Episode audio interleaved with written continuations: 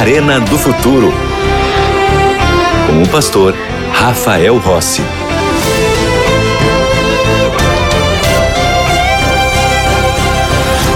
o programa A Arena do Futuro e eu tenho agora um convite muito, mas muito especial para você. Mas coloca muito especial mesmo, porque aqui na Novo Tempo nós temos a melhor e a maior escola bíblica do mundo. É isso mesmo. Porque a Novo Tempo, na verdade, ela é uma escola bíblica que usa o rádio, a TV e a internet para que as pessoas estudem a palavra do Senhor, para que elas estudem a grande revelação que Deus deixou para a humanidade.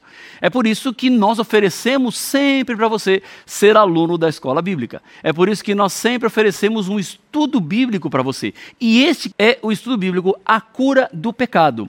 São 15 temas baseados nas profecias de Daniel e Apocalipse e eu tenho a alegria de ser o autor dessa série de estudos. E é por isso que eu ofereço para você com muito carinho, porque esse material foi uma bênção na minha vida enquanto eu estava preparando, e eu tenho certeza que vai ser uma bênção para você também. Entender os dois grandes livros proféticos da Bíblia é fundamental: o livro de Daniel e o livro do Apocalipse. Nós vamos falar aqui sobre o número 666, vamos falar sobre os 144 mil, besta que sobe do mar, besta que sobe da terra, uma mulher vestida de vermelho, sentada sobre uma. Be... Ah, quer saber mais sobre isso?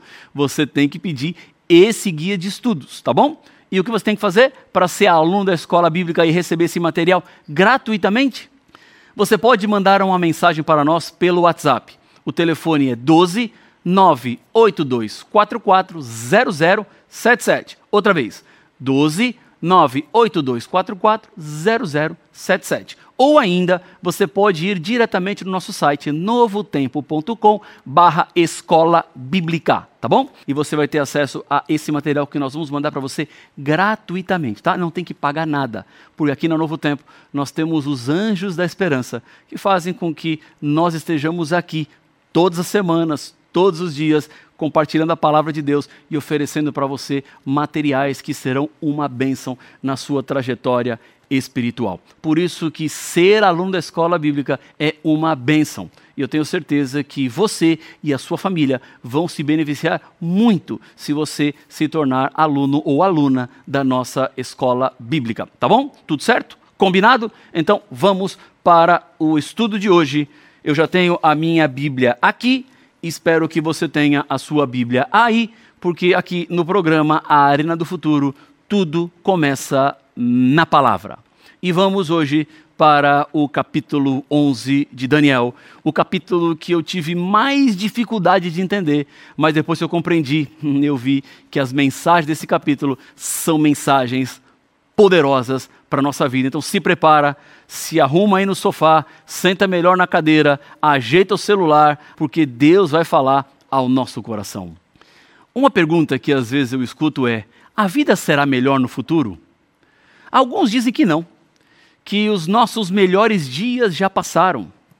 O que quer que seja que o futuro nos reserve, nós encontramos nos versos do capítulo 11 de Daniel a segurança que precisamos para enfrentar aquilo que está por vir. Quando o sol está brilhando, o voo para a cidade de Cali, na Colômbia, parece ser algo espetacular. A aproximação por belos vales delimitados pelos Andes é empolgante. Em tempo fechado, numa noite chuvosa e nublada, a cena muda drasticamente. Até mesmo nos modernos aviões operando em eficiência máxima, passar por um corredor através dos cumes das montanhas é extremamente desafiador. A última coisa que um piloto necessita é ter problemas de comunicação com o controlador de tráfego aéreo. Mas sabe, isso aconteceu. No dia 20 de dezembro de 1995, o voo 965 da American Airlines aproximou-se de Cali e os pilotos concordaram com a aproximação direta, na esperança de ganhar um pouco mais de tempo. Os pilotos então limparam erroneamente todos os pontos de rota de aproximação programados no plano de voo. No momento em que o erro foi detectado, a aeronave estava em um vale que corria paralelo ao que deveria estar. Os pilotos, sem querer, colocaram a aeronave em rota de colisão com uma montanha de 3 mil metros de altura. O controlador de tráfego, Nelson Rivera Ramírez, acreditava que alguns dos pedidos dos pilotos não faziam nenhum sentido, mas ele não sabia inglês o suficiente para transmitir isso, para falar com clareza. Tristemente, o avião se despedaçou contra as altas montanhas e matou 151 passageiros e oito tripulantes. Nós estamos nos aproximando no fim da jornada. O planeta Terra está a ponto de se espatifar contra o solo. A arremetida final, pouco antes de aterrizar, é a parte mais traiçoeira. A névoa é espessa, as montanhas são elevadas. Nossa única segurança está em atender às instruções do nosso controlador divino de voo. Há no mundo uma infinidade de vozes, uma infinidade de pensamentos, de ideias, e que mandam para nós mensagens errôneas, mensagens que não têm nenhum sentido, mensagens que são equivocadas. Não se esqueça, minha amiga e meu amigo, Jesus é o único que claramente indicou os sinais, que deu as indicações do final dos tempos tudo aquilo que vai acontecer no mundo antes do seu retorno. O livro de Daniel tem uma mensagem livre de confusões, de equívocos, de interferências ou de qualquer ruído, porque a informação que Daniel passa para nós é clara, é transparente. Foi por isso que Jesus disse: leiam e entendam Daniel, porque esse livro analisa e mostra tudo o que ocorreu no passado no decorrer da história e fala sobre aquilo que hoje acontece nos nossos dias e mais ainda aquilo que virá.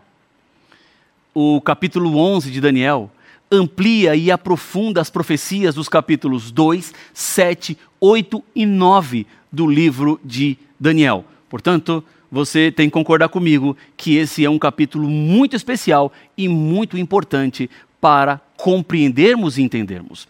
Há alguns elementos importantes que vemos em Daniel no capítulo 11. Por exemplo, nós vemos três reinos, vemos a Europa dividida, há também evidências do cristianismo apostatado.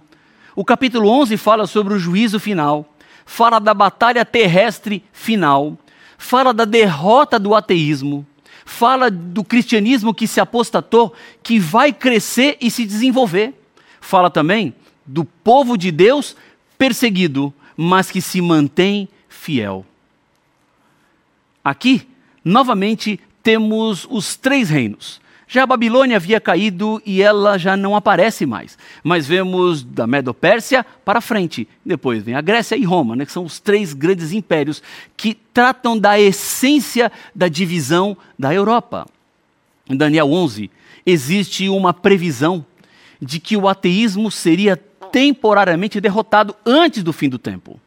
Diz que aconteceria uma união entre igreja e Estado. E essa confederação, igreja, Estado, poder político e religioso, vai perseguir o povo de Deus. Mas Daniel, capítulo 11, termina com a libertação total e final do povo de Cristo. Também fala sobre um sinal, símbolo ou uma marca falsa que será imposta ao povo fiel de Deus para que eles não obedeçam, para que não andem de acordo com aquilo que Deus estipulou em Sua palavra. Bom, já te falei muito sobre o capítulo 11, vamos ao texto bíblico, vamos à leitura bíblica, Daniel capítulo 11, versículos 1 e 2. Vamos abrir as nossas Bíblias, Daniel capítulo 11, versículos 1 e 2. Já estou chegando aqui no capítulo 11 de Daniel. O título da minha Bíblia fala assim, ó, os reis do norte e do sul. É isso que vamos entender agora na revelação. Diz assim a palavra do Senhor.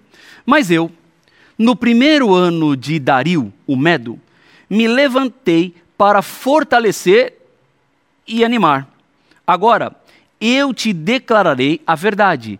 Eis que ainda três reis se levantarão na Pérsia, e o quarto será cumulado de grandes riquezas, mais do que todos, e tornado forte por suas riquezas, empregará tudo contra o reino da Grécia.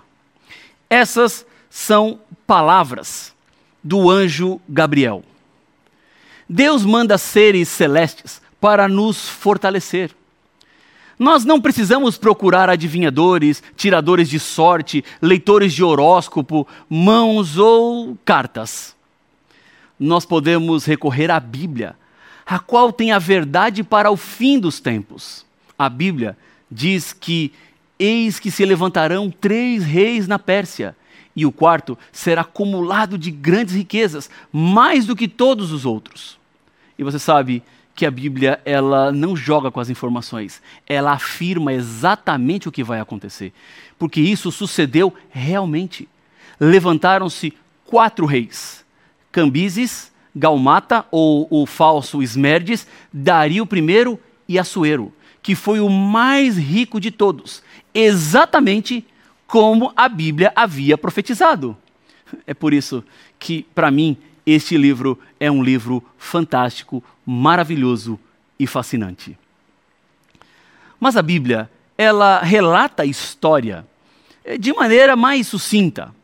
Ela não trata de todos os detalhes porque a história vai nos mostrando exatamente aquilo que a Bíblia diz que aconteceria, mas de uma forma geral, a Bíblia nos apresenta para que tenhamos confiança de que Deus está no controle da história. E se Deus controla a história, ele pode controlar a sua vida também. Agora, vamos para o versículo número 2. Diz assim: Agora eu te declararei a verdade. Eis que ainda três reis se levantarão na Pérsia, o quarto será acumulado de riquezas e tornado forte por suas riquezas, e empregará tudo contra o reino da Grécia. Esta parte aqui, ó, tendo se tornado forte por meio das suas riquezas, ele vai se levantar contra o reino da Grécia. Qual a nação que surgiria depois da Medo-Pérsia? Veja o versículo 3. Diz assim: Depois se levantará um rei poderoso, que reinará com grande domínio e fará o que lhe aprouver. Quem era o rei que iria se levantar na Grécia? O reino que veio depois da Medo-Pérsia? Alexandre o Grande, ou Alexandre Magno. Ao começarmos o capítulo 11, vemos duas nações novamente mencionadas: a Medo-Pérsia e a Grécia. Isso nos ajuda a tomar um ponto de partida para o estudo e entender a sequência do capítulo. Porque Daniel, capítulo 11, descreve a síntese do caminho desse poderoso rei da Grécia, que conquistou o mundo quando tinha 32 anos, mas morreu quando tinha 33. O texto bíblico continua, versículo 4 mas no auge do seu reino será quebrado e repartido para os quatro ventos do céu, mas não para a sua posteridade, nem tampouco segundo o poder com que reinou, porque seu reino será arrancado e passará a outros fora de seus descendentes. Lembre-se que o reino de Alexandre foi dividido depois da sua morte. No capítulo 7, nós encontramos a Grécia representada por um leopardo que tinha quatro cabeças. E cada uma dessas cabeças representando as quatro divisões do reino de Alexandre. Em Daniel, capítulo 8, havia quatro chifres para representar essa partição. Aqui, nós vemos que são quatro ventos, mas novamente repete a exatidão profética. Os símbolos mudam, mas o contexto histórico é exatamente o mesmo. Sabe por quê? Porque Alexandre tinha em seu estado maior quatro generais. Não eram três e nem cinco, eram quatro: Cassando, Lisímaco, Ptolomeu e Seleuco. Um deles, por exemplo, Ptolomeu, instalou-se ao sul do Egito. Os outros se instalaram em outras regiões, mas essa informação é importante para aquilo que nós estamos considerando neste momento. Vamos ao versículo 5. O rei do sul será forte, como também um de seus príncipes. Este será mais forte do que ele, e reinará, e será grande o seu domínio. A Bíblia apresenta o Egito sob o domínio de Ptolomeu, após o desaparecimento e a morte de Alexandre o Grande. E continua, vamos ao versículo 8. Também aos seus deuses, com a multidão das suas imagens fundidas, com os seus objetos preciosos de prata e ouro, levará como despojo para o Egito. Por alguns anos, ele deixará em paz o reino do norte. Voltando atrás ao Egito, antes do estabelecimento da hegemonia grega, vemos um império poderoso nos dias de Moisés.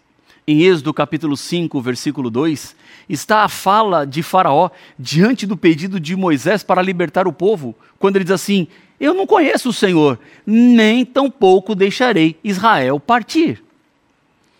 Quando o Egito nos vem à mente, pensamos sobre um levante atrevido contra Deus pensamos em deuses falsos. O Faraó testemunhou exatamente a crença do povo: eu não conheço a Deus. Esse foi um desafio ateísta. Eles tinham muitos deuses, mas eram ateus em relação ao Deus verdadeiro. Por isso que Daniel capítulo 11 abre os nossos olhos para um panorama muito maior do que o panorama terreno. Nos leva para um panorama espiritual. Quando lemos sobre o rei do sul, pensamos no Egito, mas na realidade temos aí algo muito mais profundo com relação ao conflito entre o bem e o mal. Estamos lendo sobre um poder que levanta seus punhos diante da face de Deus. O Egito representa o ateísmo ou um poder antagônico a Deus. No Antigo Testamento, temos Babilônia também, como um poder opositor. Babilônia tem a ver com uma religião confusa, uma adoração, uma adoração falsificada. No livro do Apocalipse, surge a Babilônia espiritual. Agora, se lermos Daniel capítulo 11, veremos que os reis do norte e do sul são mencionados em suas posições geográficas com relação ao território de Israel. E sabe qual era o poder do norte? Babilônia e o Egito o poder do sul. Até agora, vimos Medopérsia ceder lugar à Grécia e essa ser sucedida por Roma. Um dos quatro generais de Alexandre, Ptolomeu, iria se estabelecer no Egito, dando origem à ideia do rei do sul ou poder ateísta que surgiria. Mas depois da Medopérsia e da Grécia, surgiu Roma nos versos 13 a 19, vemos a introdução de conflitos bélicos entre eles. E encontraremos a passagem que mais facilmente identifica Roma. Quer ver? Veja o versículo 20 do capítulo 11 do livro de Daniel. Diz assim: Levantar-se-á depois em lugar dele um que fará passar um exator pela terra mais gloriosa de seu reino, mas em poucos dias será destruído e isto sem ira nem batalha. Nesse verso, diz que na glória desse grande reino que derrotou a Medo-Pérsia e a Grécia, surgiria um exator de tributos. Veja comigo a confirmação dessa informação. Deixa aí o capítulo 11 marcado na sua Bíblia e vamos para o Evangelho de Lucas, no capítulo 2, versículo 1. Deixa um dedo aí em Daniel 11 e vamos lá para Lucas 2, 1. Algumas páginas para frente, já no Novo Testamento, está assim na Bíblia. Encontrei. Diz assim, ó: Naqueles dias foi publicado um decreto de César Augusto convocando toda a população do império para recensear-se. Roma era a nação que governava o mundo nos dias de Jesus.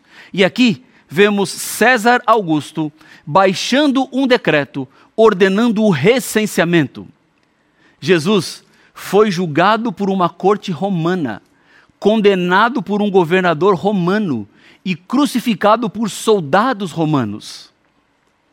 Esses soldados romanos foram quem sepultou Jesus na sepultura e colocaram um selo romano sobre a sepultura.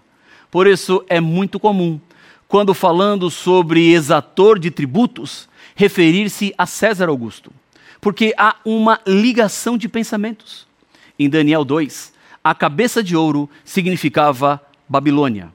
Os braços e o peito de bronze eram a Medo-Persa. Ou melhor, o peito e os braços de prata eram a Medo-Persa. As coxas e as pernas de bronze representavam o Império Grego. As pernas de ferro, o Império Romano, que sucedeu a Grécia. Em Daniel 7, temos o leão, que representava a Babilônia, o urso, que representava a Média e a Pérsia, e o leopardo, que representava o Império Grego. E o animal, terrível espantoso, o dragão que surge como uma besta, representava Roma. Em cada fase de Daniel 2 e 7, temos exatamente a mesma sequência. O que vai acontecer em Daniel no capítulo 8. O cordeiro representa a Medo-Pérsia e o bode a Grécia. E então, daí temos Roma. Agora, a profecia fala sobre o exator de tributos no governo de César Augusto. Esse é obviamente, a prefiguração do Império Romano.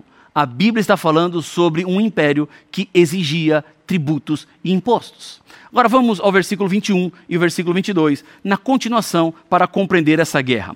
Depois se levantará em seu lugar um homem vil, ao qual não tinham dado a dignidade real, mas ele virá caladamente e tomará o reino com intrigas. As forças inundantes serão arrasadas de diante dele, serão quebrantadas, como também o príncipe da aliança. Os romanos, sob o comando de Tibério, atacaram Jerusalém e derrotaram Jerusalém. Por isso, os judeus odiavam os romanos. A Bíblia diz que o povo de Deus de então, os judeus, seriam subjugados no reinado de Tibério César e o príncipe do pacto, que é Jesus, também sofreria nas mãos desse império. Depois da queda de Roma pagã, surge um poder professamente cristão, mas apóstata, para distorcer a verdade sobre Jesus. Em Daniel 7, vemos o surgimento de um pequeno chifre, que é o anticristo.